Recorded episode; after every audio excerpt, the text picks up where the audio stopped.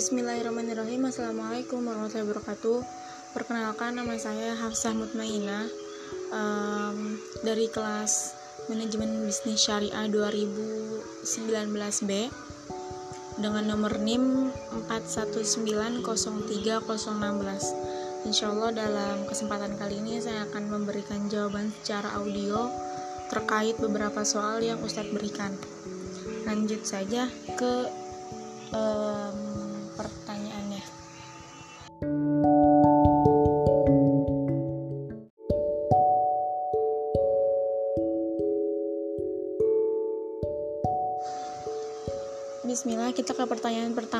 yaitu apa sih perbedaannya antara tasarruf, akad, dan janji? Tasarruf sendiri artinya adalah setiap perilaku baik perkataan maupun perbuatan yang dilakukan seseorang secara sadar sehingga melahirkan hak dan kewajiban dengan landasan hukum syara. Contohnya, nazar kepada Allah dalam bentuk perkataan, terus juga ada wakaf dalam bentuk perbuatan. Sedangkan akad adalah kesepakatan yang dilakukan oleh dua atau lebih individu maupun kelompok yang melahirkan hak dan kewajiban dalam jangka pendek atau untuk saat itu juga. Dan hukum penilaian akad adalah wajib, tidak boleh dibatalkan. Contohnya pernikahan, jual beli, kesepakatan kerjasama dengan perusahaan lain, dan lain-lain. Sedangkan janji memiliki karakteristik. Ia dilakukan oleh satu pihak dan dilakukan pada masa yang akan datang, sehingga dalam penunaiannya pun bersifat sunnah. Ketika ia menunaikannya, itu mencerminkan akhlak yang mulia menurut kesepakatan para fukoha. Sehingga dapat kita simpulkan bahwa tasoruf, akad, janji memiliki perbedaan dan karakteristiknya masing-masing. Ada tasoruf yang dilakukan oleh seseorang secara sadar, atas dasar keinginannya tanpa perlu adanya kesepakatan dengan pihak lain. Sedangkan akad jelas ia dilakukan dengan adanya kesepakatan pihak lain. Lalu ada janji yang mana ia cenderung dilakukan pada masa yang akan datang. Sumber dari materi fikih muamalah 1 bersama dosen Iqbal Fadli Muhammad Sarjana Ekonomi.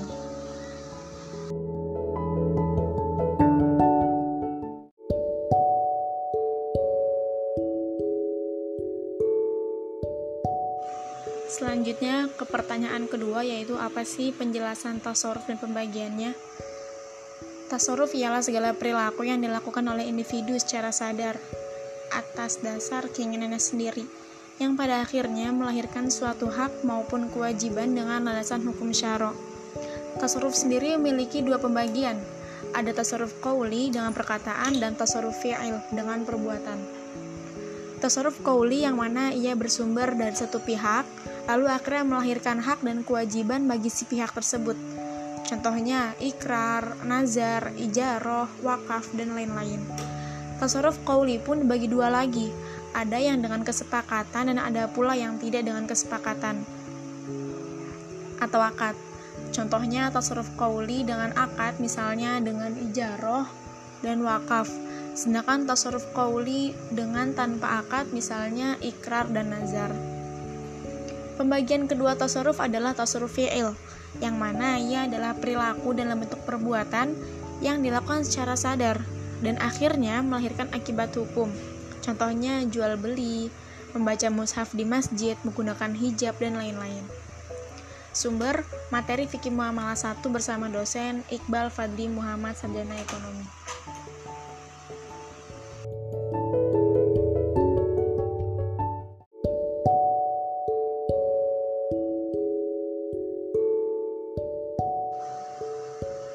Pertanyaan ketiga adalah pembagian tasarruf qauli. Seperti yang sudah saya jelaskan sebelumnya, tasarruf qauli ialah suatu perilaku dalam bentuk perkataan yang mana ia bersumber dari satu pihak lalu akhirnya melahirkan hak dan kewajiban bagi si pihak tersebut. Contohnya ada ikrar, nazar, ijarah, wakaf, dan lain-lain. Tasarruf qauli pun dibagi dua lagi, ada yang dengan kesepakatan dan ada pula yang tidak dengan kesepakatan atau akad. Contoh tasarruf qauli dengan akad misalnya dengan ijaroh dan wakaf. Sedangkan tasarruf qauli dengan tanpa akad misalnya ada ikrar dan nazar. Sumber materi fikih Muhammad 1 bersama dosen Iqbal Fadli Muhammad Sarjana Ekonomi.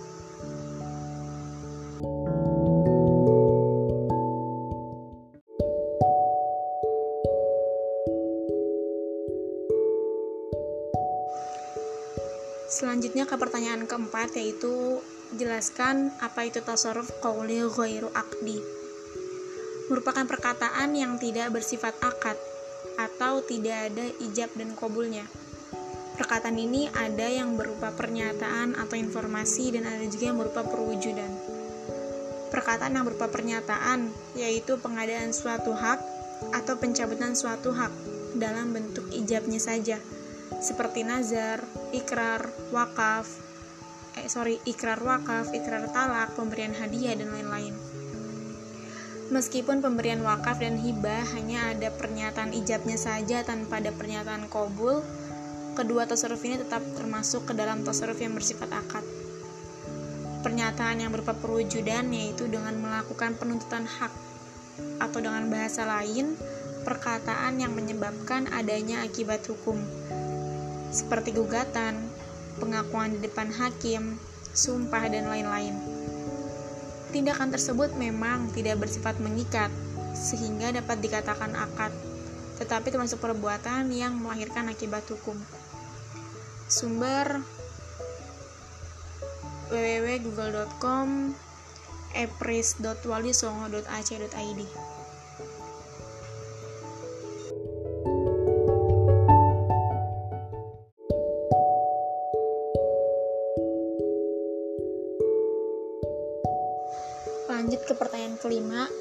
hukum janji dalam bertransaksi muamalah. Agama Islam mengharuskan pengikutnya untuk memenuhi janji karena berkaitan dengan pahala dan dosa yang akan didapatkan. Jika ada orang yang berjanji dan tidak dapat melaksanakannya, maka dia akan mendapatkan dosa. Namun dirinya tidak dapat dituntut oleh pengadilan. Hal ini karena janji atau wa'ad adalah bagian kontrak yang sifatnya sukarela dan Al-Qorof berpandangan bahwa janji itu tidak mengikat sama sekali. Berbeda dengan pendapat Hanafi, Syafi'i, dan sekolah Hambali serta sebagian ulama Maliki. Menegaskan bahwa secara agama memang hukum janji itu mengikat.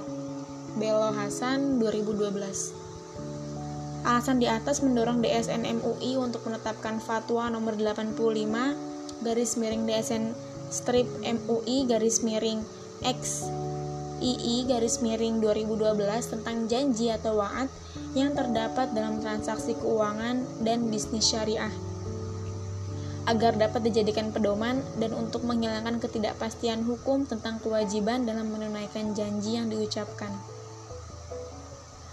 Fatwa DSN MUI nomor 85 garis miring 12 2012 menyatakan bahwa janji atau waat adalah pernyataan dari satu pihak untuk melaksanakan suatu hal yang baik pada pihak yang lain, yang hukumnya mengikat atau wajib dilaksanakan.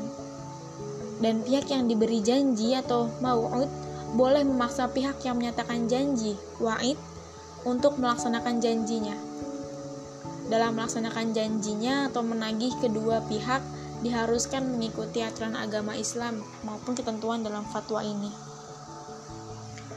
Dalam melaksanakan janji dalam fatwa ini menekankan bahwa janji tertulis dengan sebuah kontrak dengan syarat yang harus dilaksanakan pada objek dan syarat yang dijadikan tidak boleh bertentangan dengan syariat. Selain itu, janji akan dilaksanakan oleh wa'id bila mau'ud sudah melaksanakan syarat yang terdapat pada janji. Jika dalam perjalanan pelaksanaan janji terdapat masalah atau salah satu pihak tidak memenuhi kewajibannya, maka dalam fatwa ini DSN MUI memutuskan agar penyelesaiannya dilakukan melalui lembaga penyelesaian sengketa berdasarkan hukum Islam setelah cara musyawarah ditempuh dan tidak bisa ditemukan solusinya. Sumber Jurnal Ekonomi dan Keuangan Implikasi Janji Wa'ad dalam Transaksi Syariah dalam Transaksi Ijaroh Muntahiyah Bitamblik Ahmad Zaki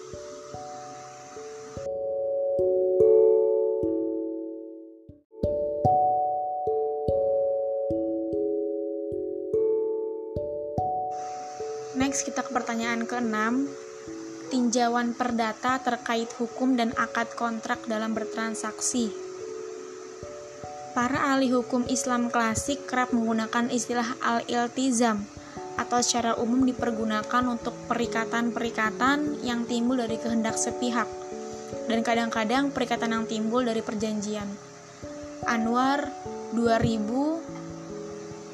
2036 strip 39 Mengenai konsep terjadinya suatu perikatan, Abdurrahman mengemukakan tiga tahapan yaitu yang pertama, perjanjian yaitu pernyataan dari seseorang untuk melakukan sesuatu atau tidak melakukan sesuatu dan tidak ada sangkut pautnya dengan kemauan orang lain. Tahapan yang kedua adalah persetujuan, yaitu pernyataan sikap setuju dari pihak kedua untuk melakukan sesuatu atau tidak melakukan sesuatu sebagai reaksi terhadap janji yang dinyatakan oleh pihak pertama. Tahapan yang ketiga yaitu apabila dua buah janji dilaksanakan, maksudnya oleh para pihak, maka terjadilah apa yang dinyatakan dengan akad. Maka yang mengikat masing-masing pihak sesudah pelaksanaan perjanjian bukan lagi perjanjian atau al-ahdu, tetapi al-aqdu. Sumber Abdur Raif 1970 pada 122 sampai 123 proses perikatan ini tidak terlalu berbeda dengan proses perikatan yang dikemukakan oleh subjekti dan yang dilaksanakan pada KUH Perdata. Menurutnya, perikatan adalah suatu hubungan hukum antara dua orang atau dua pihak, yang mana pihak yang satu berhak menuntut sesuatu hal dari pihak yang lain, dan pihak yang lain berkewajiban untuk memenuhi tuntutan tersebut. Sedangkan pengertian perjanjian adalah suatu peristiwa seseorang berjanji kepada orang lain atau di mana dua orang itu saling berjanji untuk melaksanakan suatu hal. Subekti 1992 1 Peristiwa perjanjian ini menimbulkan hubungan di antara orang-orang tersebut yang disebut dengan perikatan. Dengan demikian, hubungan antara perikatan dengan perjanjian adalah perjanjian menerbitkan perikatan, atau dengan kata lain bahwa perjanjian merupakan salah satu sumber perikatan. Berbeda yang terjadi dalam proses perikatan antara hukum Islam dan KUH Perdata adalah pada tahap perjanjiannya. Pada hukum perikatan Islam, janji pihak pertama terpisah dari janji pihak kedua, merupakan dua tahap. Baru kemudian lahir perikatan. Sedangkan KUH Perdata, perjanjian antara pihak pertama dan pihak kedua adalah salah, adalah satu tahap yang kemudian menimbulkan perikatan di antara mereka. Dewi 2016 titik 247 Sumber Jurnal Muhammad Kamal Zubair Signifikasi modifikasi akad dalam transaksi muamalah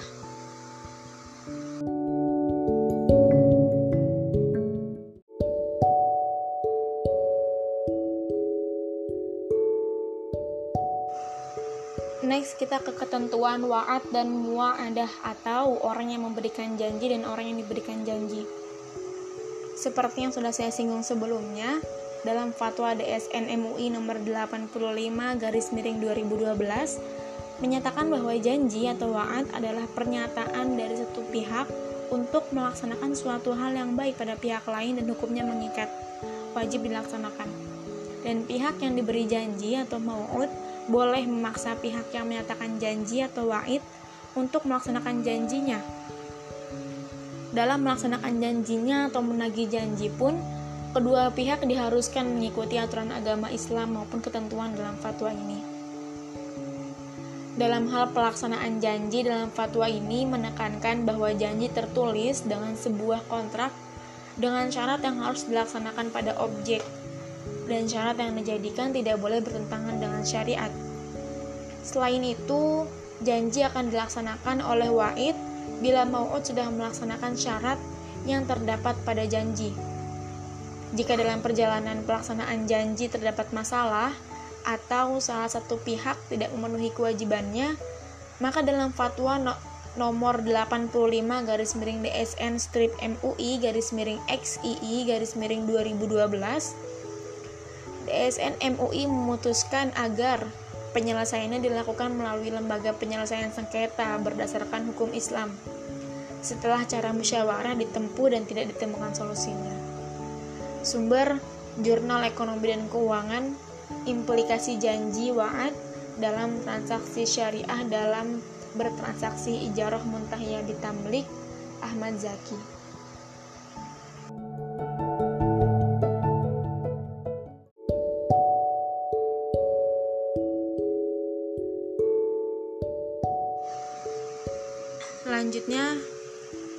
8 yaitu hukum transaksi.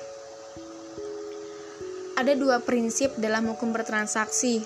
Yang pertama dilarang bertransaksi dan yang kedua boleh bertransaksi. Dilarang bertransaksi maksudnya adalah setiap akad yang tidak pernah dijelaskan nas dan ijtima, maka tidak boleh dilakukan atau dengan kata lain, setiap akad yang belum dijelaskan hukum dan batasan-batasannya oleh syarok itu tidak boleh dilakukan. Menurut pendapat Zohiriyah, di antaranya adalah Ibnu Hazm. Prinsip yang kedua yaitu boleh bertransaksi.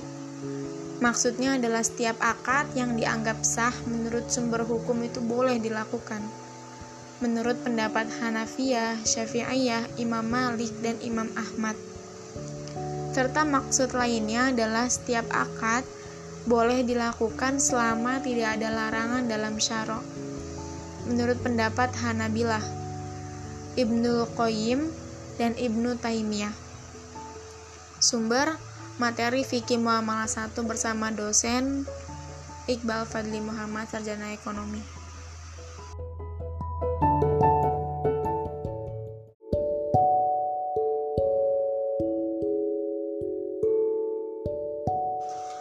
Contoh penerapan janji dalam bisnis dan keuangan dalam fatwa.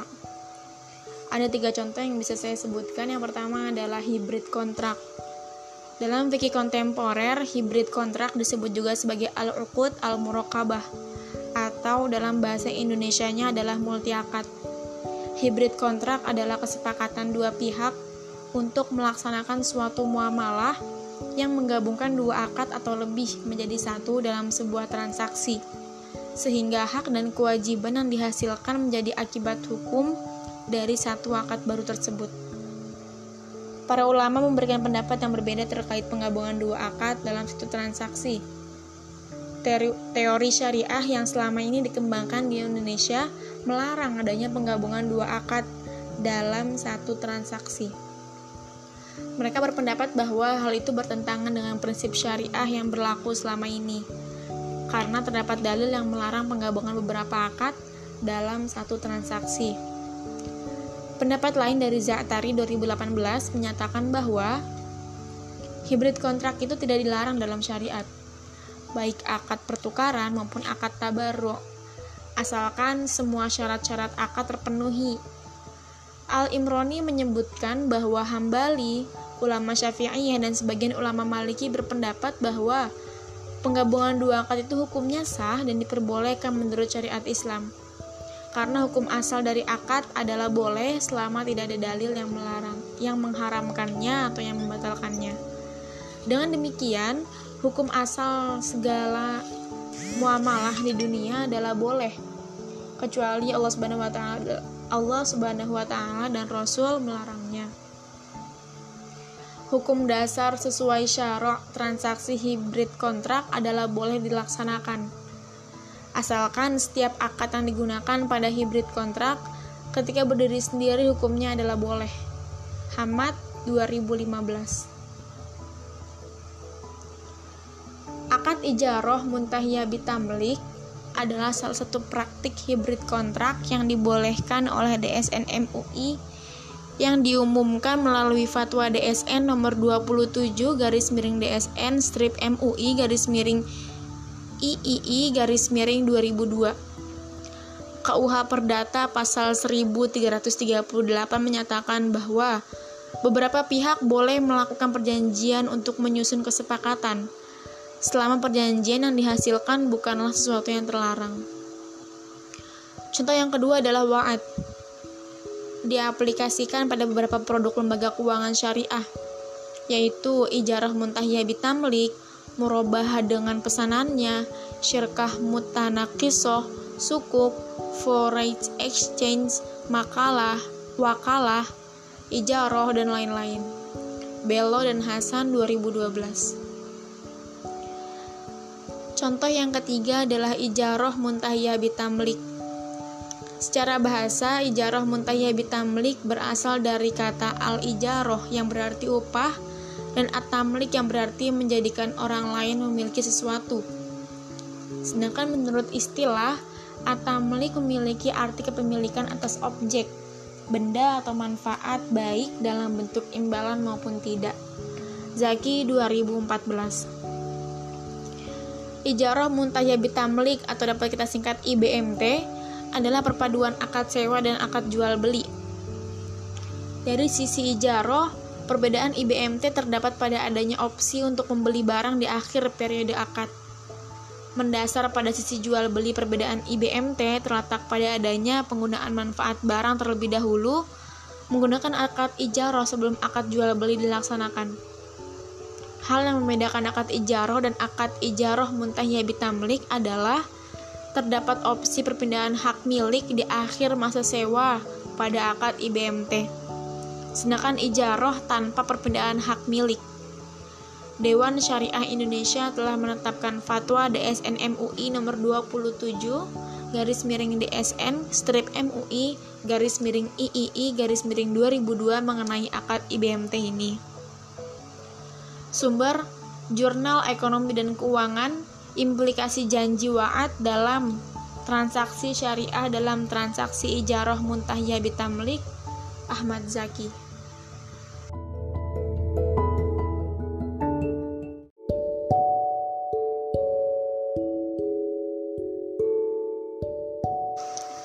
Bismillah, selanjutnya kita ke analisa janji dan akad dalam bertransaksi bisnis e-commerce atau bisnis online. Perdagangan elektronik merupakan proses pembelian dan penjualan barang serta jasa dan juga pelayanan pelanggan. Kolaborasi dengan mitra bisnis melalui jaringan internet. Turban 2005. Pandangan perdagangan elektronik yang disebut juga dengan e-commerce adalah penggunaan jaringan komunikasi dan komputer untuk melaksanakan proses bisnis. Pandangan populer e-commerce adalah penggunaan internet dan komputer dengan browser web untuk membeli dan menjual produk. Terdapat tidak terdapat tiga metode pembayaran yang bisa digunakan dalam transaksi yang menggunakan e-commerce.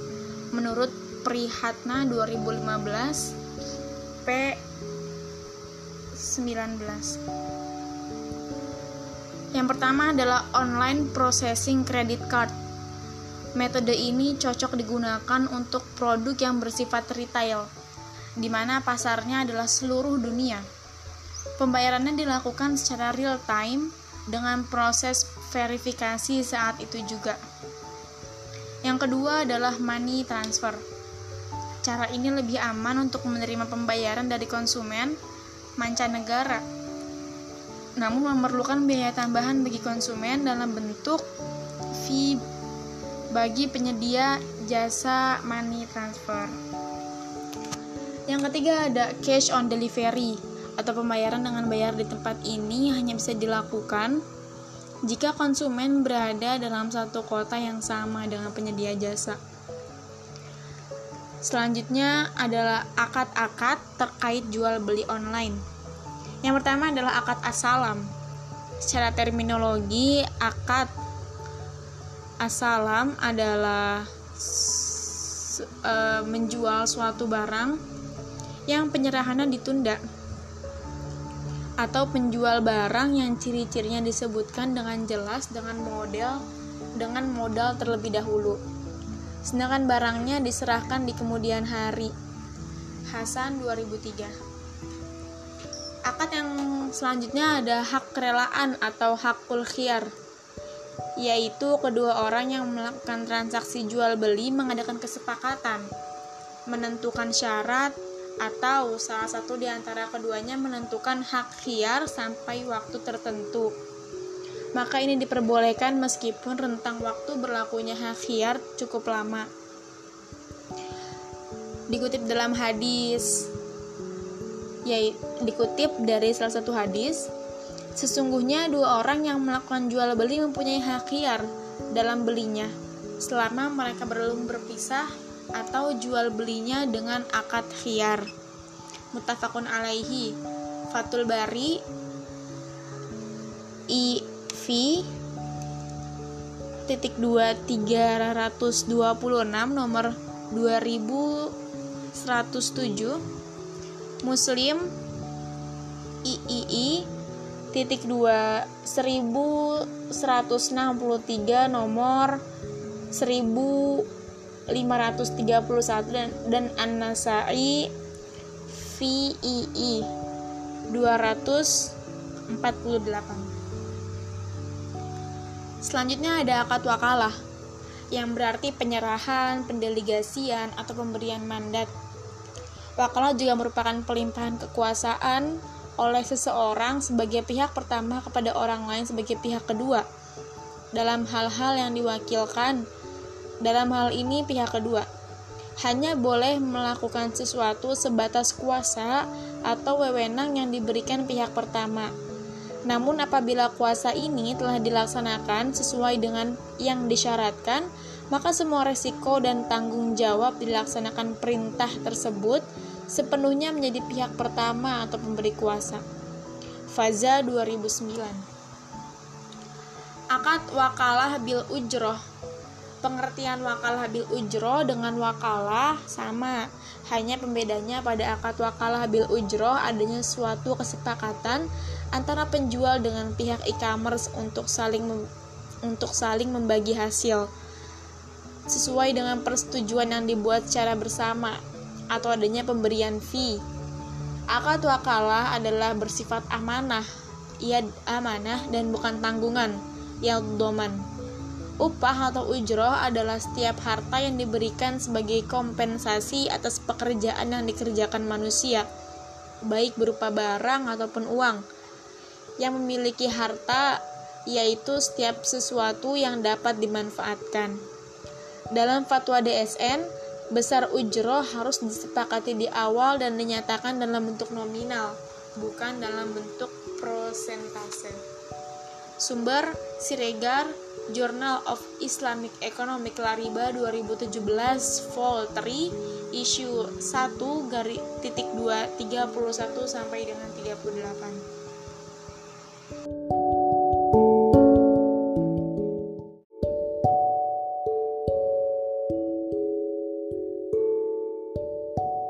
Selanjutnya kita akan meninjau akad dan ijab kobul dalam pembelian pulsa menggunakan mobile banking. Jual beli dengan transfer bisa juga dikatakan sebagai pemindahan sejumlah dana tertentu dari rekening seorang nasabah ke rekening nasabah lain dalam waktu yang sangat singkat dan aman. Singkatnya, transfer merupakan suatu jasa bank untuk pengiriman dana dari suatu cabang ke cabang lainnya atau ke bank lain atas permintaan nasabah untuk dibayarkan kepada penerima di cabang atau bank lain. Kiriman uang atau transfer ini bisa dilakukan dengan tujuan dalam negeri, luar negeri, dalam kota maupun luar kota. Jual beli dalam syariat Islam dianggap sah apabila memenuhi syarat-syarat yang telah ditentukan. Maka harus ada ijab dari penjual dan kobul dari pembeli yang tidak terpisah oleh perkataan yang lain atau diam yang cukup lama. Syarat ini berlaku apabila kedua belah pihak berada di majelis akad tersebut. Sedangkan apabila salah satu dari kedua belah pihak tidak ada pada majelis akad, maka percakapan dan diam dari pihak lain tidak merusak ijab kabul yang dilakukan. Sejauh dia belum tahu akad berita akad tersebut sebab majelis akad baru dianggap ada setelah surat atau wakil dari pihak yang lain sampai kepadanya. Hal ini apabila penjual dan pembeli dihubungkan ijab dan kobul dengan perantara surat atau utusan. Di dalam transaksi jual beli yang dilakukan dengan transfer bank, akad, ijab kobul ini juga ada ditemui, yaitu ketika pembeli menerima tawaran bank, baik fee over atau maupun firm over Maka pembeli meneliti dan mengajukan perubahan, acceptance seperlunya, maka dibuatlah surat perjanjian sales contract. Dengan demikian, jual beli melalui transfer diperbolehkan dalam Islam sesuai dengan pendapat para ulama. Dan jual beli tersebut disamakan dengan jual beli assalam. Sumber Jurnal Riset Akuntansi Multi Paradigma atau JRAM Vol 4 nomor 4 November 2017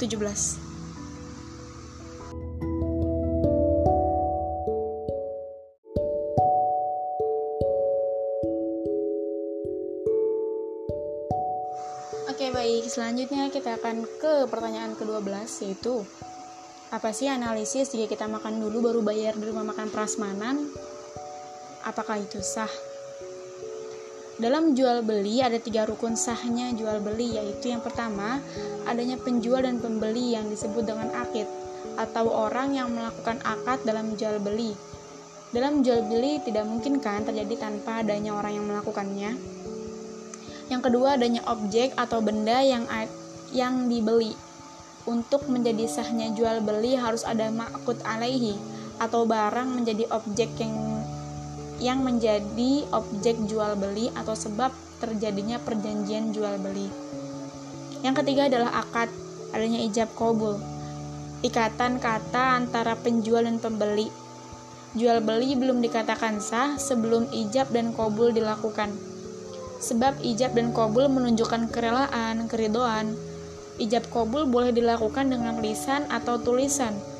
Ijab kobul dalam bentuk perkataan, atau dalam bentuk perbuatan, yaitu saling memberi, penyerahan barang, dan penerimaan uang. Maka berdasarkan tinjauan tersebut, makan prasmanan di makan adalah sah, sebab terpenuhnya tiga syarat sah dalam suatu jual beli.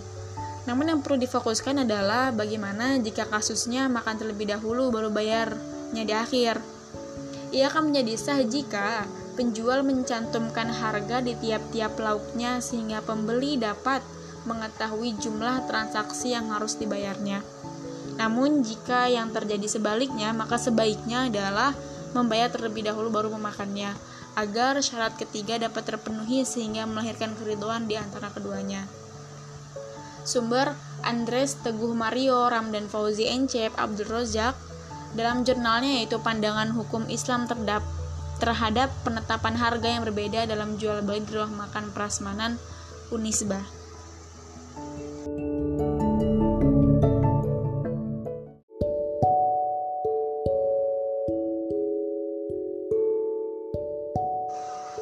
Bismillah, kita lanjut ke jual beli dengan non-muslim. Jual beli termasuk dalam kegiatan muamalah dalam Islam. Dan hukum muamalah dalam Islam adalah mubah, yang mana ia mempunyai prinsip yaitu yang pertama, pada dasarnya segala sesuatu dalam persoalan muamalah adalah boleh, kecuali jika ada dalil yang melarangnya. Yang kedua adalah muamalah dilakukan atas dasar sukarela tanpa mengandung unsur paksaan. Yang ketiga, muamalah dilakukan atas dasar pertimbangan mendatangkan manfaat dan menghindari mudorot dalam bermasyarakat. Yang keempat, muamalah dilaksanakan dengan memelihara nilai-nilai keadilan, menghindari unsur-unsur penganiayaan dalam pengambilan kesempatan. Sebentar, ada yang salah. Oke, lanjut ke meninjau pada uraian di atas, maka melakukan transaksi jual beli semen kepada pengusaha Konfusio atau non-muslim adalah boleh. Dan itu bukanlah termasuk sifat loyal kepada non-muslim. Seperti yang sudah dicontohkan oleh Nabi Shallallahu alaihi wasallam dari Aisyah radhiyallahu anha beliau mengatakan Rasulullah Shallallahu alaihi wasallam membeli bahan makanan dari orang Yahudi secara tidak tunai dan beliau serahkan kepada orang Yahudi tersebut baju besi beliau sebagai jaminan. Hadis riwayat Bukhari dan Muslim.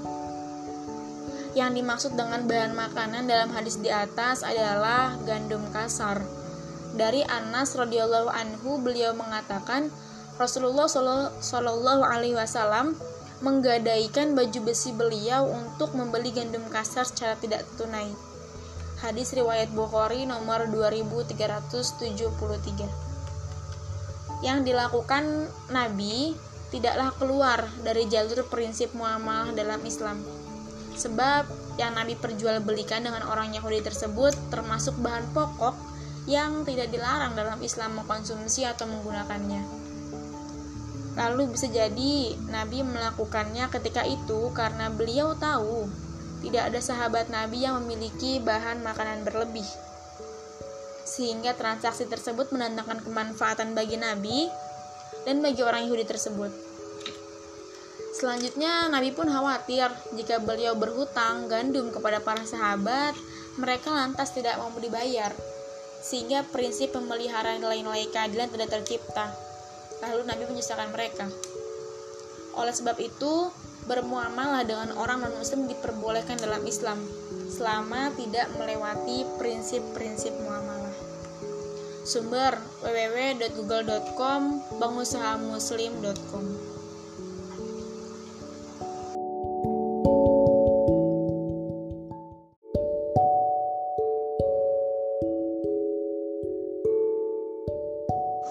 Alhamdulillah nih kita udah masuk ke pertanyaan terakhir yaitu analisa pre-order di e-commerce atau yang sering kita sebut dengan istilah PO. Ini kayaknya akan menjadi podcast yang panjang. Oke baik kita mulai. Bismillah. Sistem pesan atau PO tersebut kini marak dilakukan di era modern apalagi didukung sarana digital. Sistem ini dikenal dengan nama pre-order atau PO atau juga sering disebut dengan pay forward atau bayar di tempat. Aturannya pembeli melakukan pesanan dan membayar produk yang dijual. Namun produknya sendiri belum jadi atau dibuatkan setelah adanya pesanan serta pembayaran dari pembeli. Dijelaskan oleh Ustadz Yahya Abdurrahman seperti yang dikutip di Fikih Berbisnis dalam Fikih dikenal istilah asalaf atau asalam Inilah istilah yang paling dekat dengan sistem jual beli PO tersebut. Al-asalaf asalnya dari kata salafa yaslufu salfan atau secara bahasa bermakna adalah berlalu dulu atau takot dama sabako mendahului. Ia juga bermakna al atau hutang. Sedangkan asalam secara bahasa memiliki banyak makna, di antaranya yaitu at-taqdim at-taslif mendahulukan dan menyerahkan. Menurut Al-Azhari dalam konteks muamalah, asalaf memiliki dua arti, yaitu al-qard dan asalam. Arti yang kedua ini lebih dominan sehingga asalaf adalah asalam ataupun sebaliknya. Bahkan dikatakan ini arti menurut seluruh ahli bahasa. Um, hanya saja asalaf lebih digunakan oleh orang Irak dan asalam digunakan oleh orang Hijaz. Disebut asalam karena penyerahan harga dilakukan di majelis akad. Para fukoha mengartikan asalaf atau asalam sebagai akad atas sesuatu dengan karakter atau spesifikasi yang dijelaskan dan dijamin diserahkan belakangan dengan harga yang diserahkan di majelis akad.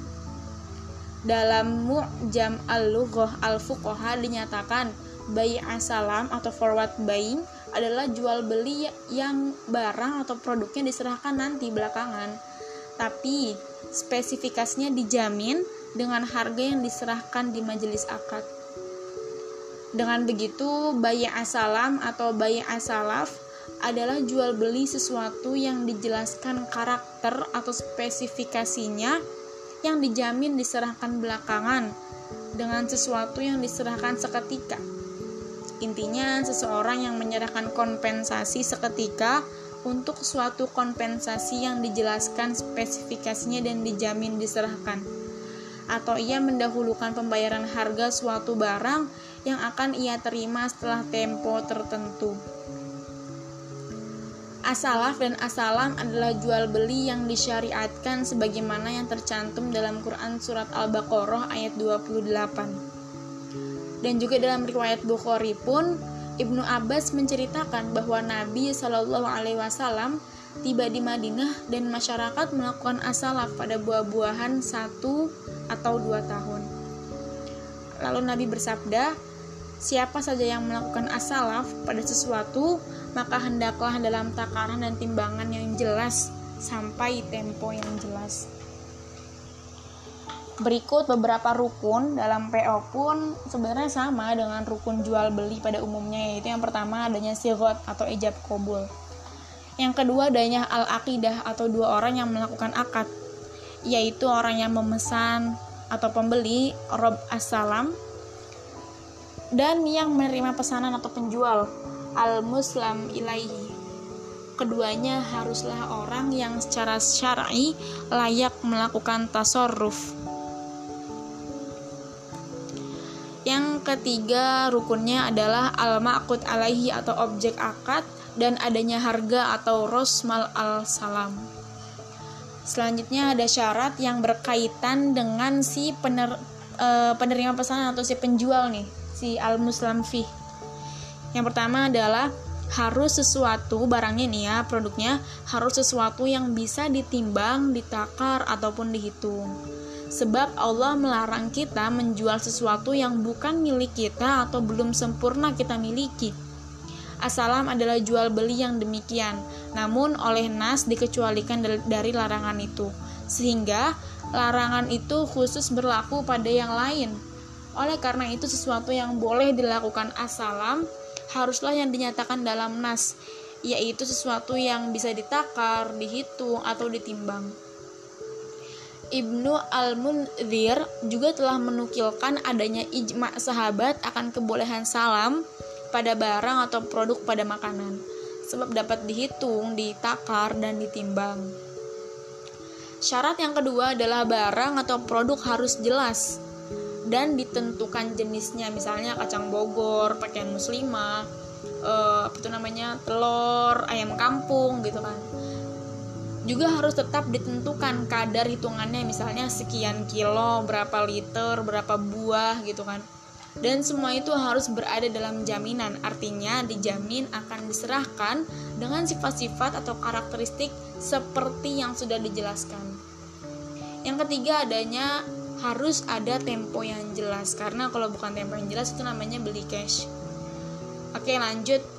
Kita ke syarat yang berkaitan dengan harga. Yang pertama harus jelas jenis dan kadar jumlahnya.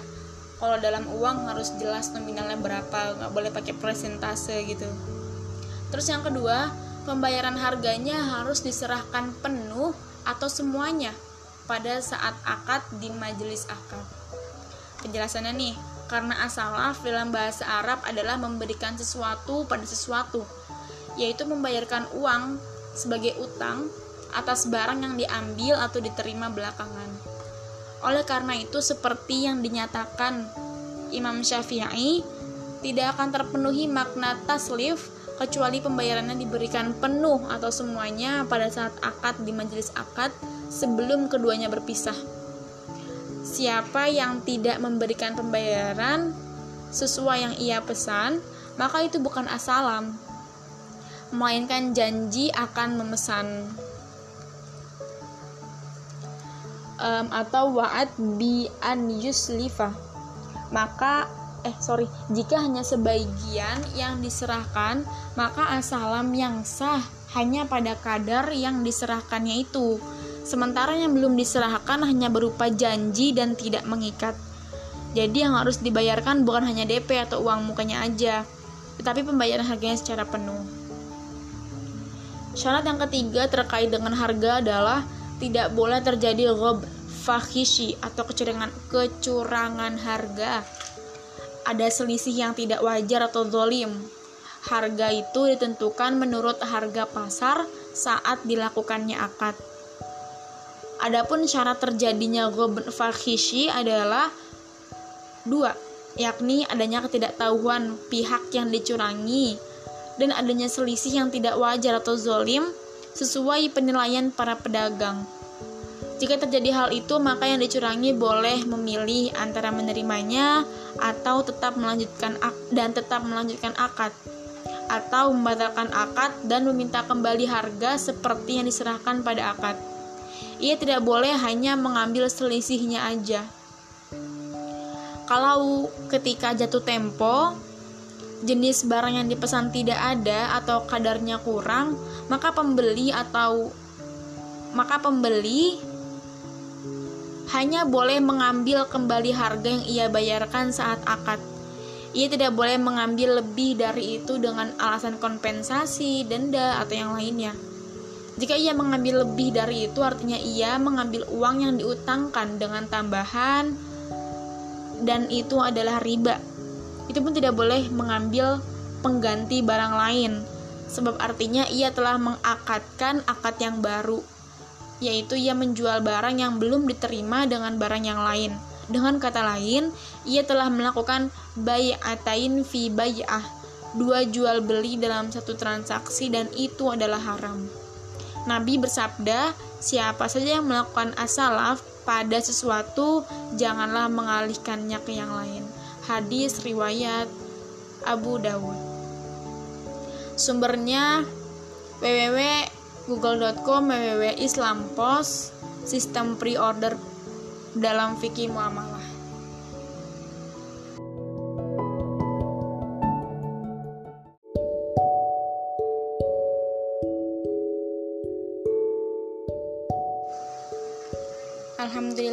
Alhamdulillahirrohmanirrohim Alhamdulillah kita sudah menyelesaikan Saya sih Sudah menyelesaikan, sudah menjawab 14 pertanyaan yang Ustadz ajukan Semoga um, dapat memberi manfaat bagi saya pribadi khususnya dan bagi teman-teman um, lain yang mendengarkan juga. Uh, kurang lebih mohon maaf, um, saya masih fakir ilmu, jadi saya mohon maaf atas kesalahan apa pun itu. Segala kelebihan dan kebaikan datangnya dari Allah dan kesalahan datangnya dari saya sendiri. Terima kasih atas perhatiannya. Assalamualaikum warahmatullahi wabarakatuh.